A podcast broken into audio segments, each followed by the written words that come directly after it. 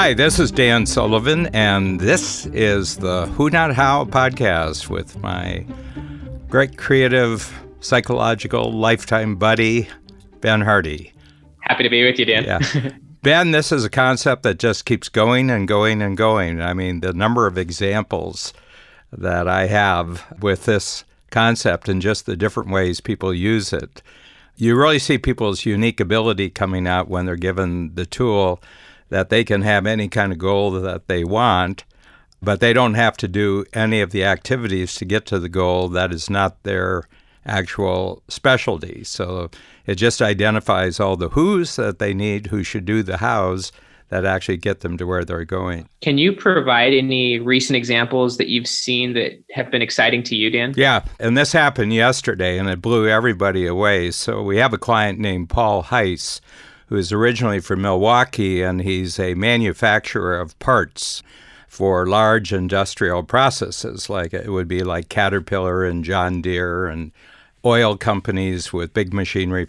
And he did a visit to China probably about 10, 12 years ago, and he realized the processes that he created was about 10 years ahead of the Chinese market, anything in the Chinese market. So he, in a very short period of time, actually created three factories in China and they've been extraordinarily successful, but they've run into the wall of the tariff war.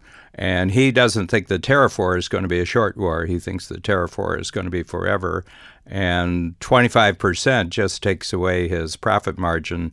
So he said, We've got to move our operations as quickly as we can to another country.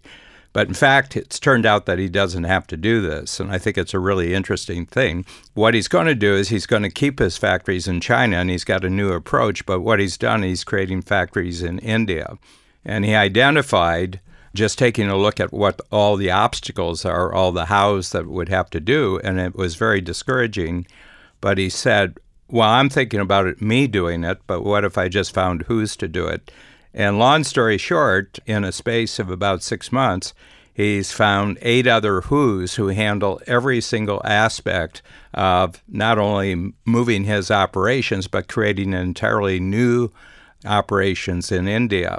And he said, I will not spend probably more than about two or three days of my time actually talking through the people who actually do this thing. And he said, and we've already, since January 1st, he said, we've already produced as much in India, uh, about 60% as much in India already in the first year as that we're going to produce in China in our best year. And then immediately it freed him up to actually stop playing defense in China. And then he started talking about all the advantages he had in China that other Chinese companies didn't have. So he's still getting the same amount of business as before, but it forced him to economize and to increase his productivity. And he said, Well, I'm using Who Not How to give myself a safeguard in India, but he says I can use the same thinking process. So he's just applied it to his already existing process. He says we've probably made in productivity jumps what's going to offset the 25% tariff. So anyway, it's a That's exciting. Great story, I'm, yeah. I love the story. I'm wondering, did he explain like let's just rewind. Like so how long ago did he find these eight Who's? He found them over about a two and a half month period. Once he said himself that he wasn't going to do any of the how. He says if this requires me doing any of the how, I'm just not going to do it. And these are all Indians. Oh, so he got Indians to be the Who's? He has one project manager that's from his operation in China. And it's kind of like a person who would know every part that was required. And that person went out and found the seven Who's. And he said it's already the buzz is going through the Indian markets, you know, the manufacturing markets, that there's this new player in town and he's got all these neat techniques and he's bringing entirely new processes into India. Anyway, it's just a really interesting thing that when an entrepreneur just decides that any goal is possible as long as you don't have to do the actual hows to pull off the goal, then all sorts of amazing things happen. Now, I'll go one step further. He's actually documenting this process. Of moving an entire manufacturing process or the knowledge of a manufacturing process into India, and he's documenting it. And he says, When I'm finished here, I'm going to go into Egypt. When I'm finished here, I'm going to go into Africa. I'm going to do the same thing. He says, Because all I have to do is have the what and why goal. He said, I don't have to do any of the movement, and I've got a game plan for doing it. So, playing defense, dealing with a problem, he turned it around, created the solution. And he says, Now I can multiply the solution. So is he going to still use that same guy in China to then move into Egypt, or is he going to find some other who that can find all of the right who's? Well, he's actually an American. He's actually an American who is in China with him. So he's actually an American. But that who who's an American out in China is that's the, going to be his new job. that who is the guy who finds the right who's. That guy just his who-ness is that he's he's the who who knows how to find other who's. That's a great who to find. yeah, yeah, his who-ness. his royal who-ness. Yeah. That's great. And I have five others that I've acquired this week because I had some of my top entrepreneurs in this week. Do you want to jump into another story if that's the case? Yeah, and it's a guy named Steve Krein. He's from Manhattan, New York. And um, real quick story he, in his 20s, just got into the dot com thing and creating advertising online and had the foresight that about six months before the crash, when the whole dot com market down, he had an IPO and he got a big payday, which basically put him in his 30s that he could basically explore what he really wanted to do. He's very, very interested in healthcare. So, long story short, where he is right now, he's created the first global, entirely entrepreneurial R&D system in the world where he actually has 300 startup entrepreneurial companies, all in the area of some breakthrough medical healthcare solution. And he had actually created what it takes to take a company from startup to IPO through his own experience. So he just cloned it. Okay. And so they're all in that. And he's got a fund. On the other side, he created a fund where really, really big institutions like big pharmaceutical companies, big hospital systems, big medical technology companies are investing money into his fund because it's really cheap because they get access to 300 R&D experiments in the world and they don't have to manage any of it because his coaching program manages the whole thing. And step by step every part of it he just as he's grown this you know, and it'll be easily in the hundreds of millions of dollars going into these startups, but each of the startups is a pure entrepreneurial R&D. So this isn't a bureaucratic R&D. This is not an academic R&D. This is not a government R&D. It's all pure entrepreneurism. So they don't have any of the log jams, the red tape. They don't have any of the pushback. And each of those companies is a who who's actually working on a crucial how that leads to a breakthrough. And he just controls it from the center. And it's all idea driven. It's all, he's just saying the what and why in about eight different sectors. And he actually says, I just have a scorecard of whether someone's actually a collaborator. And he said, if that person is, then I just outline the what and why that I would like that person to be who would actually do the hows on it. Yeah. So for someone who's you know an entrepreneur in the last example or just in any case, how much information or knowledge do they have to get in order to actually find a right who? You know what I mean? In his case, he had to kind of have some form of knowledge of the industry. You know what I mean? That he was getting into to find the right who. He has a brother who is very, very much into healthcare but it's surprisingly available. I mean, you don't have to be an expert in healthcare.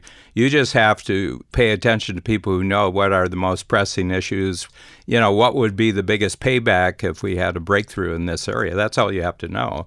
And if you're an entrepreneur, that's entrepreneur language. I mean, entrepreneurs, they don't have to be expert in any particular area. All they have to do is know what would be the biggest breakthrough and what's the biggest opportunity here.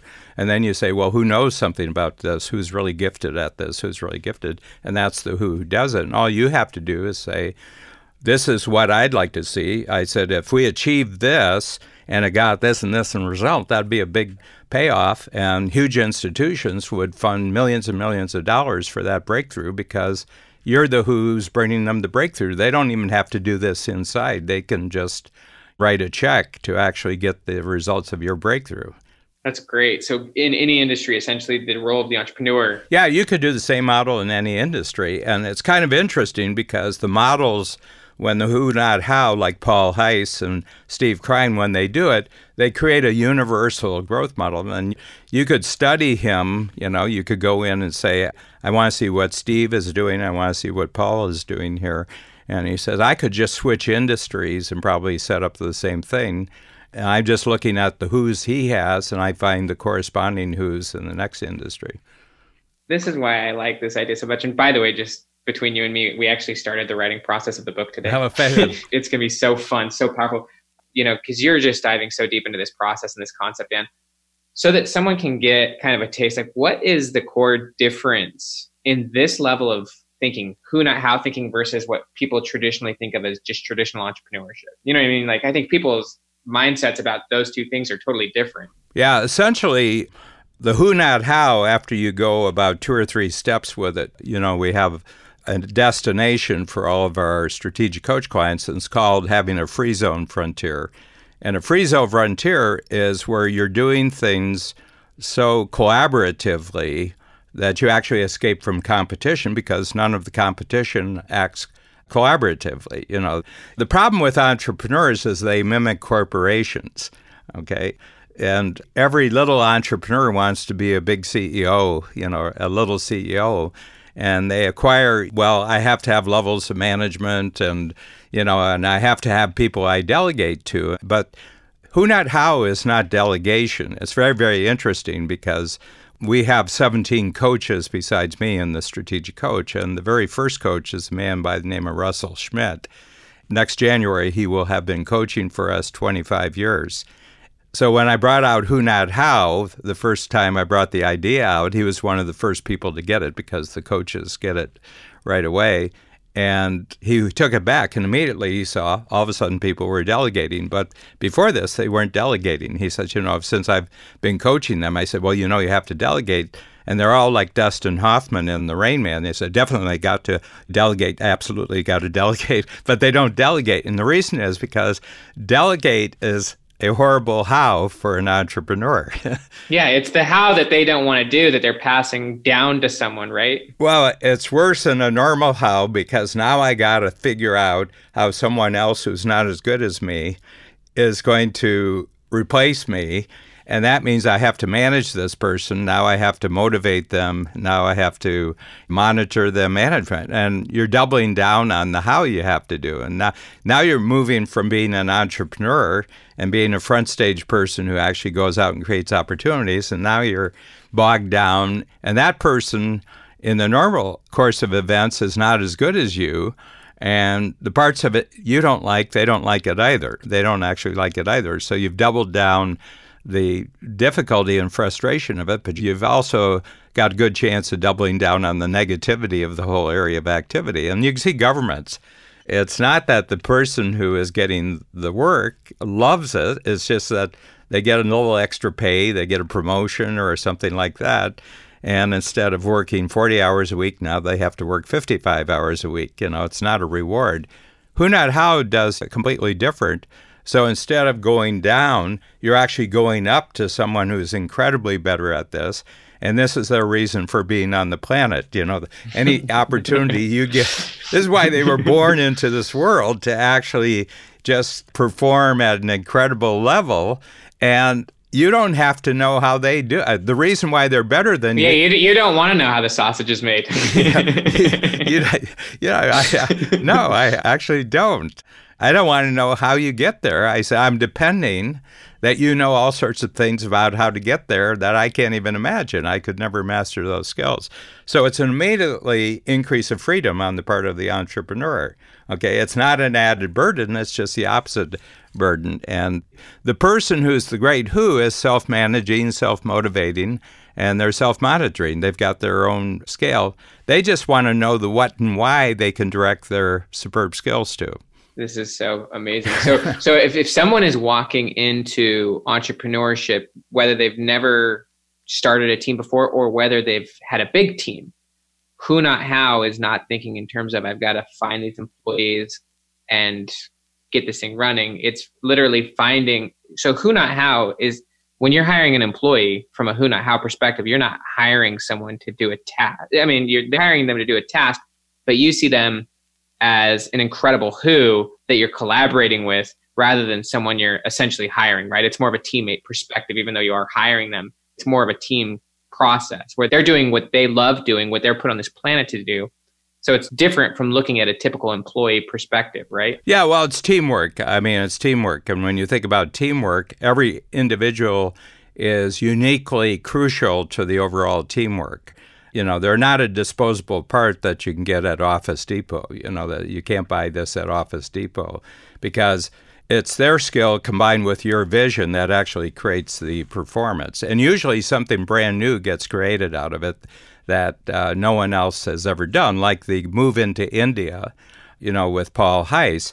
That process had never been created before. So he's created a brand new success process that he can duplicate in other countries. But the other thing is that other corporations or other entrepreneurs can learn from his method. He's providing them with a game plan on how to get into an entirely different market, different culture, everything about India. I mean, India is closer to China than they're closer to the United States, but culturally, from the way the Indians think, they're actually closer to Americans than they are to Chinese, you know. So they work well with Americans because they kind of like Americans. Plus, English is their working language. So there's a lot of pluses, but it's a beautiful thing. Now, I, I want to tell you something. I had a phenomenal breakthrough, and it happened on Tuesday, and I've shared it with one, two, three, four workshops, two of them coached by other coaches. So it was a issue that came up in my free zone frontier, which is the top frontier. And I said, you know, all of you I've noticed to get here had to do two things really well is you had to simplify something. So you had to have breakthroughs to have something unique to sell in the marketplace. I said, on the other hand, you had to be multipliers because you had to take that simplified solution and actually get it out to other people. So I would say everybody here, you've had to both simplify and multiply. And I just want you to identify three successes that you've had doing that. So they did that and they got really excited and everybody wanted to talk about this. And I said, okay, so if you could give up one of them right now, because you've earned your right now to make a decision, you know yourself, you've had a lot of success, you got years under your belt. If you could choose one, simplifier multiplier, and you could devote 100% to simplification, what multiplier would you have to have who could be a 100% multiplier and you wouldn't have to think about it because they'd be so good at it? And people say, well, you can't make that choice. And I said, okay. So I did a little exercise where they role played on paper first, and then they share it with you, where they were the 100% simplifier. And they go through, and I said, okay, now what's the 100% multiplier have to look like? And what's that 100% multiplier have to do? And then they role played on paper that they were the 100% multiplier and what does the 100% simplifier have to do? So it's an identification of an incredible who who can do an incredible how. And what's really, really interesting, they could write one of the role plays, but they couldn't write the other role play. And we had 29 people in the room, and 15 of them were simplifiers, and 14 of them were multipliers.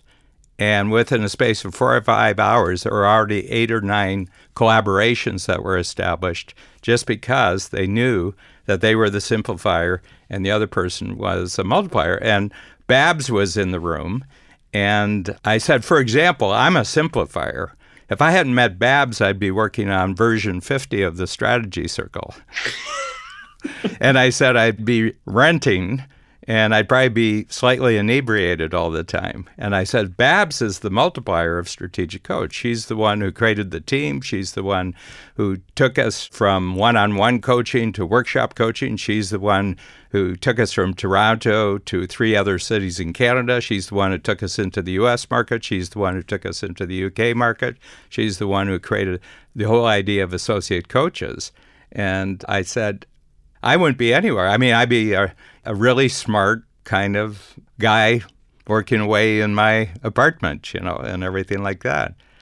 But on the other hand, Babs wouldn't know what to multiply if she hadn't met me.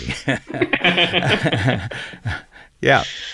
Well, so one of the things you talk about with Who Not How is is that you've got an innovation of some sort, whether it's a concept, a product, or something, and then you yeah. and so is part of simplification in a lot of ways that's making people's lives better. That's a product or a concept right? Why is simplification so important? Well because all the problems in a particular area that exist in the marketplace is because of increased complexity that's overwhelmed previous solutions. Okay. The reason is just some basic facts. I was born in 1944 and the world population is three and a half times what it was when I was born. Since I was born 75 years ago, the population went from 2.2 billion to almost 8 billion. Then technology, and it's not just like it was, it's not 7.8 million 1944 people, it's you know, it's 7.8 billion 2020 people and they're armed with cell phones and there's just this exponential growth of complexity in the world. So something that might have been a useful process or a useful solution 5 years ago was probably designed not to deal with this level of complexity okay? And this is why entrepreneurism is the model for the future because no bureaucracy can actually respond quickly enough and who not how it would never be an accepted concept inside. Because you're losing control you're giving control over you know somebody else is being a hero and you're not being a hero. I mean and, and you can't have equal pay because some people's who is superstar status. And you, you have to pay for the going price for somebody in the who.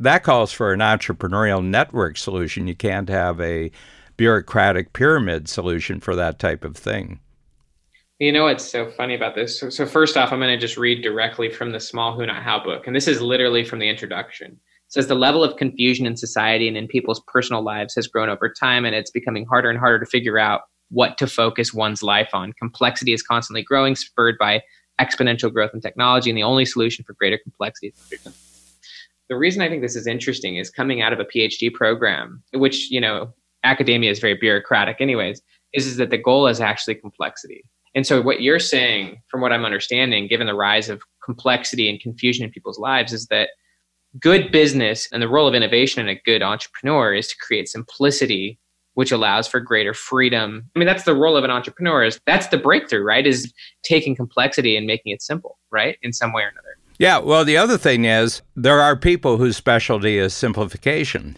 And I'm a simplifier. And people say, well, but how can that be? In the Kolbe profile, you're a 10 quick start. I said, I'm a 10 quick start simplifier. And I know 10 quick start multipliers. Okay. Totally, totally. Yeah. I mean, the multiplying is just a different skill set. Yeah. Right? Yeah. We have two partners in the 10 times program, a man and a woman, and they're in the healthcare business, and they show companies how to actually create their own self insured healthcare plan. It's actually a mechanism. So, this is their real goal. And I had them do a moving future, which is a tool in the strategic coach program. Such a good. So they did, you know, last 90 days, these were my winning achievements. Right now, these are the things that really have momentum. I'm really excited about it. And next 90 days, these are the things I'm really motivated about, you know. And they each talked for about five minutes, and each of them had about seven or eight items on each three columns. And the one who's the simplifier, they were all simplification wins, they were all simplification momentum, they were all simplification motivation, and hers were all multiplier wins. And it was so funny because you could just tell where their excitement level is in terms of the results they're getting out in the world. And the one wouldn't even be interested in what the other one is doing, but they're partners. And so every jump and multiplication requires a new level of simplification. Okay? Every time you have a simplification breakthrough, it opens the possibility of a new multiplication. and multiplication is about scaling the new simplification, right? Yeah, these are yin and yang. You know, I mean, you say, well, which is the most important? I said it's yin and yang. You got to have both. But both sides have to be continually refreshed by the other. So when you simplify something, the process of multiplying and scaling it then creates new things to simplify, yeah, right? Yeah. Yeah, and it's never ending. I mean, it's never ending. And, you know, the cultures that encourage this type of activity and actually reward the type of skills that would contribute to this type of activity. And I think the States is just the number one on the planet, you know. So I have this thing about the gro- the growing of the frontier from 1600 to 1890, the actual geographic. It just required simplifiers and multipliers all the way across, because you broke open new territory and then you had to have towns you know then it became a multiplier for new types of trade new types of skills and gradually you had to put through roads you had to put through railroads you had to take advantage of the river system and so there was movement back and forth between entirely new kind of simplifier and new multiplier skills and you can't do one without the other the US constitution is an incredible simplifier because it's just this is the operating system of how the federal government operates, and a duplicate, a fractal copy of the federal system has to be in every state. You have a president in the federal, you got a governor, you got a legislature here, you got a Senate, you got a Congress. All the rules are, it's a duplicate, everything. The U.S. is the simplest operating system of any country in the history of the world. And that's why the U.S can not only deal with massive amount of complexity, but it can produce massive amount of complexity that overwhelms the rest of the world. well, what I like about this, there's so many interesting components of this. One, I'm just thinking about this podcast and about how we're recording a podcast that's multiplying into a book. This podcast has multiple components, but one of the things that's interesting about what you're describing is it's the same way that an individual can increase their capacity. So, like for example, you as a human being you know, when you get to a new level, for example, you create the new program, the Free Zone Frontier program, you now have to figure out how to simplify it so that when people come up to that level, they can, you know, and then you as a person now, like you have like 150 people on your team and you've learned with that much complexity how to simplify your own role mm-hmm. within that new complexity. So every time you evolve to a new level as a person or as a business, you then have to think about mm-hmm you know you have to boil down what is the essence in this new system yeah yeah and uh, you know our relationship is like that because you're a multiplier writer you're a multiplier packager you're a multiplier connector you know you're a multiplier networker you know all i have to do is simplify in the service of what ben would get really really excited about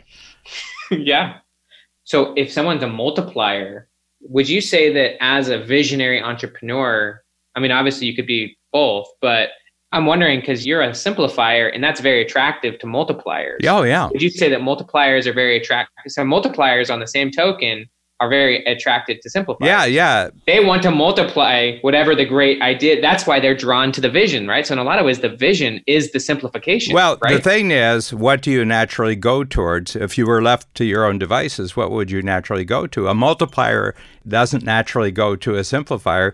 The multiplier goes to greater multiplier capabilities.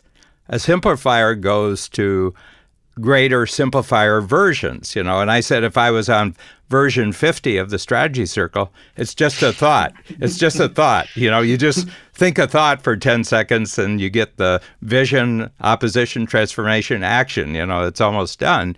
But my natural tendency left to my own devices, I'm attracted to simplifying something. Okay. So you're going to keep simplifying the same thing over and over, but if you collaborate with a multiplier, then it can keep cheat, then it can keep changing. The multiplier creates new situations that I have to simplify, which then creates innovations in what you would simplify. Yeah. And our team, Tucker is a proven multiplier. I mean, he multiplied hundreds and hundreds of bestsellers all around the world. Reid Tracy's he's a total multiplier. He knows how to multiply you know, authors, you know. They've sold 250 million books through Hay House in the last 20 or 30 years since yeah. he's been there. Yeah, and he, he loves it. You can just see it. So you needed another multiplier beyond your multiplier. Tucker's got strategic packaging and strategic marketing of books down to a simplified thing, you know. You can kind of watch his enthusiasm when he talks about it. And it doesn't have to be his simplifier because he's the multiplier. He just knows how to get there. Well, what I like about this is that both pieces of the vision are essential. Like my excitement about working with you is taking the simplified, most amazing who not how idea and multiplying it. Yeah. So what excites my who-ness of the vision is multiplying it. And you're obviously excited about the multiplication as well. You want the book to go out there and reach millions of people, but you're also excited about providing the simplified concept to all these entrepreneurs. Well, and the other thing, we want to have the book go out there that simplifies our bringing of new entrepreneurs. People into coach. Entrepreneurs. I've got a simple model that's more or less the same as it was in 1989. But if I could simple the process of people finding out about us, as Joe Polish says, of being already pre motivated, pre qualified to actually come into the program so that instead of us phoning them, they're phoning us simply because of the work that you're doing.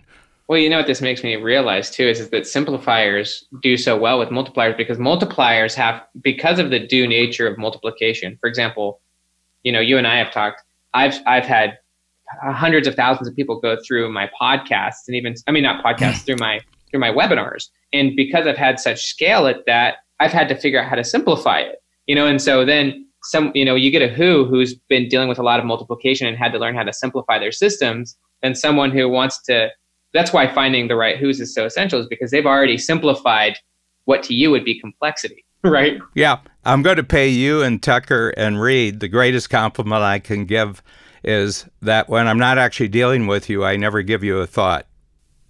I am so grateful for that. I never give you a thought, and you know I'm not sitting. I, I wonder what Ben's doing. You know, is he is he working on my stuff today? I mean, is he getting it right? I mean, I have to tell you, once we hit the switch, and the reason is because I am so trusting in the activities of yourself, because I've worked with you most, but also Tucker and Reid, that I don't want to have to think about this at all because I want to think about what's crucial to me, you know. When you keep simplifying and enhancing coach, which is going to enhance my ability to simplify.